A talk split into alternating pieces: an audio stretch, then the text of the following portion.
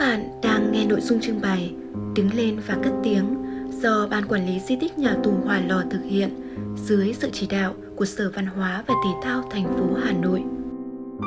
Trưng bày ra mắt nhân kỷ niệm 132 năm ngày sinh của Chủ tịch Hồ Chí Minh và 97 năm ngày báo chí cách mạng Việt Nam.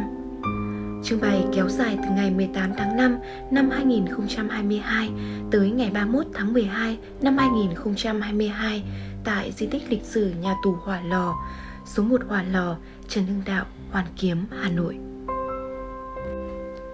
Hãy cùng chúng tôi du hành thời gian, trôi theo dòng lịch sử. Các bạn thân mến, Chủ tịch Hồ Chí Minh là người sáng lập nền báo chí cách mạng Việt Nam, một nhà báo lỗi lạc có những đóng góp to lớn cho sự nghiệp báo chí cách mạng nước nhà. Những lời dạy của người đã trở thành bài học giá trị để báo chí cách mạng Việt Nam có những bước phát triển mạnh mẽ, vượt bậc. Học tập và làm theo lời Bác, các nhà báo, chiến sĩ luôn dùng ngòi bút làm vũ khí mềm để đấu tranh và cất cao tiếng nói dân tộc dù ở nơi ngục tù tăm tối hay chiến trường khốc liệt. Trưng bày Đứng lên và cất tiếng góp phần tôn vinh chặng đường hoạt động sôi nổi của một nhà báo vì nước, nhà báo Nguyễn Ái Quốc, tôn vinh đóng góp của báo chí cách mạng trong hai cuộc kháng chiến chống thực dân Pháp và đế quốc Mỹ. Trong đó có một sản phẩm báo chí ra đời trong nhà tù thực dân đế quốc. Trưng bày cũng là lời tri ân dành cho những nhà báo, chiến sĩ đã hy sinh xương máu, cống hiến quên mình cho sự nghiệp vẻ vang của nền báo chí cách mạng vì dân. Trưng bày Đứng lên và cất tiếng được thể hiện qua hai nội dung: tiếng nói dân tộc và vì nước dân thân, vì dân cất tiếng. Mời bạn đến với nội dung thứ nhất, tiếng nói dân tộc, tái hiện lại chặng đường 97 năm hình thành và phát triển của báo chí cách mạng Việt Nam kể từ khi Chủ tịch Hồ Chí Minh đặt nền móng đầu tiên. Ngày 21 tháng 6 năm 1925, tại Quảng Châu, Trung Quốc, lãnh tụ Nguyễn Ái Quốc đã sáng lập Báo Thanh niên, cơ quan của Hội Việt Nam Cách mạng Thanh niên. Đây là tờ báo cách mạng Việt Nam đầu tiên do người sáng lập, chỉ đạo và là biên tập chính. Báo Thanh niên giữ vai trò lịch sử đặc biệt quan trọng, mở đầu cho việc tuyên truyền chủ nghĩa yêu nước, chủ nghĩa cách mạng theo quan điểm Mác Lênin, viết bằng quốc ngữ Việt Nam, được phổ biến rộng khắp cả nước trong người dân Việt Nam, nhất là trong tầng lớp thanh niên, công nhân, nông dân. Người chỉ thị thành lập Đài Phát thanh Quốc gia, nay là Đài Tiếng nói Việt Nam, ngày 7 tháng 9 năm 1945. Thành lập hãng tin quốc gia, nay là Thông tấn xã Việt Nam, ngày 15 tháng 9 năm 1945. Báo Sự thật, nay là Báo Nhân dân, ngày 11 tháng 3 năm 1951.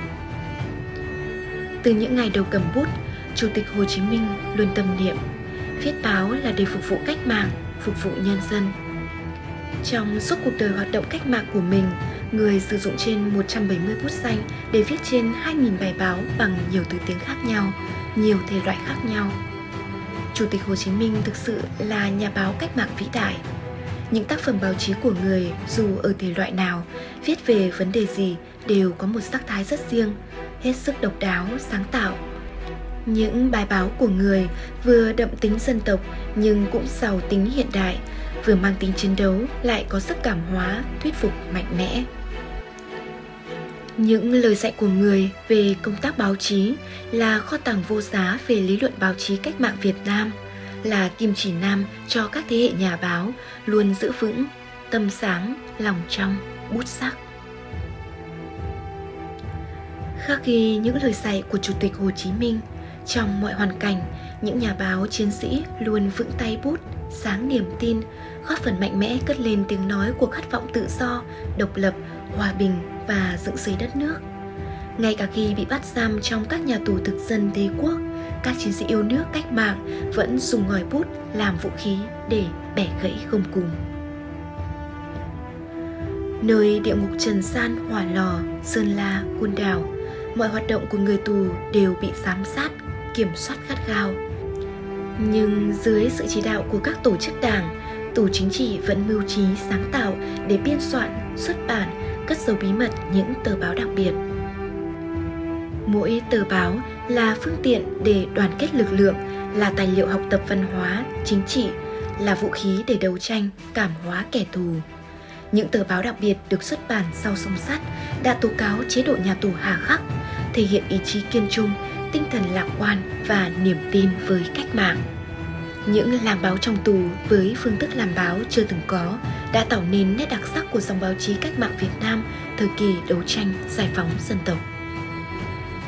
Tại nhà tù Hỏa Lò, để đập lại giọng điệu sai lầm của các tù quốc dân đảng khi họ tuyên truyền chủ nghĩa tam dân, dân tộc, xuyên tạc bài xích đường lối của Đảng Cộng sản và tuyên truyền giác ngộ họ theo chính nghĩa, chi bộ nhà tù đã ra các tờ báo Con Đường Chính, Đuốc Việt Nam, Báo Lao Tù do các đồng chí Trường Trinh, Lê Duẩn, Trịnh Đình Cửu chấp bút và chỉ đạo. Tổ chép tài liệu, chép thành nhiều bản, gửi các nơi cần thiết.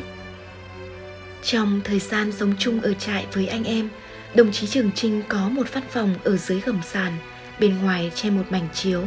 Ngày và buổi trưa, đồng chí chui xuống văn phòng, nằm phủ phục ở sau chiếc chiếu để viết sách, báo, tuyên truyền chủ nghĩa cộng sản hoặc huấn luyện anh em.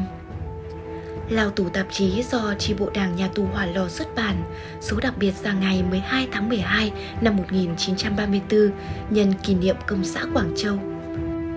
Hồi ký Trong ngục tối Hỏa Lò của đồng chí Nguyễn Tảo, tù chính trị nhà tù Hỏa Lò năm 1931, 1932, 1934, 1935 có ghi: tờ Lao tù tạp chí lớn bằng 4 ngón tay là cơ quan ngôn luận phổ cập tới mọi hang cùng ngõ hẻm trong nhà pha Hỏa Lò và cũng là cơ quan ngôn luận sống lâu nhất. Mỗi tuần một số mà nó xuất bản hơn 200 số từ năm 1932 đến năm 1935. Đồng chí Đặng Hữu Giảng, Đặng Việt Châu, tù chính trị nhà tù Hỏa Lò từ tháng 11 năm 1933 đến tháng 3 năm 1935, bí thư chi bộ trẻ tuổi nhất, 19 tuổi, tại nhà tù Hỏa Lò, kể lại trong hồi ký Trường học cuộc đời về việc xuất bản tạp chí vô sản trong tù như sau. Chúng tôi chủ trương ngoài Lao tù tạp chí cần ra thêm tạp chí vô sản để nâng cao trình độ đảng viên mới vào tù. Những cây bút chính viết cho tạp chí này là các anh Đặng Xuân Khu, Nguyễn Văn Năng, Trần Đức Sắc, Đặng Việt Châu, Phạm Quang Thẩm và Nguyễn Công Toàn cùng một số cộng tác viên nữa. Bộ biên tập đóng ở trại 3 Thuần Khiết là tù chính trị đáng tin cậy. Nhạc sĩ Đỗ Nhuận, tù chính trị nhà tù Hỏa Lò năm 1943, 1945 thuật lại trong hồi ký Âm thanh cuộc đời. Tờ Xuân Tù của trại L ra mắt, có minh họa màu sắc xanh đỏ rất vui mắt. Màu đỏ lấy từ thuốc đỏ, màu vàng lấy từ thuốc ký ninh, màu xanh từ thuốc Kino Blue của nhà thuốc. Anh em trong trại truyền tay nhau đọc, ai không biết chữ thì ngồi nghe. Anh Đối trước khi vào nhà tù là loại mít đặc cán quốc, địch tra tấn dã man, anh cắn lưỡi không khai. Nay anh cũng giác ngộ, tâm sự với tôi: tinh thần cao chưa đủ, phải có văn hóa cao mới làm cách mạng được. Đảng bộ nhà tù Sơn La đã đề ra nhiều hình thức hoạt động phong phú, trong đó có xuất bản tờ Suối Reo nhằm đoàn kết, giáo dục, động viên các lực lượng trong nhà tù. Đồng chí Xuân Thủy, tù chính trị nhà tù Sơn La đầu năm 1940, cuối năm 1940 đến cuối năm 1943, làm chủ bút báo Suối Reo. Trong hồi ký Suối Reo năm ấy, đồng chí Xuân Thủy kể lại: sang năm 1943, sắp đến ngày thành lập Đảng, Suối Reo càng hoạt động ráo riết. Ngoài Suối Reo còn có nhiều bài thơ, câu đối của những tác giả truyền miệng cho nhau.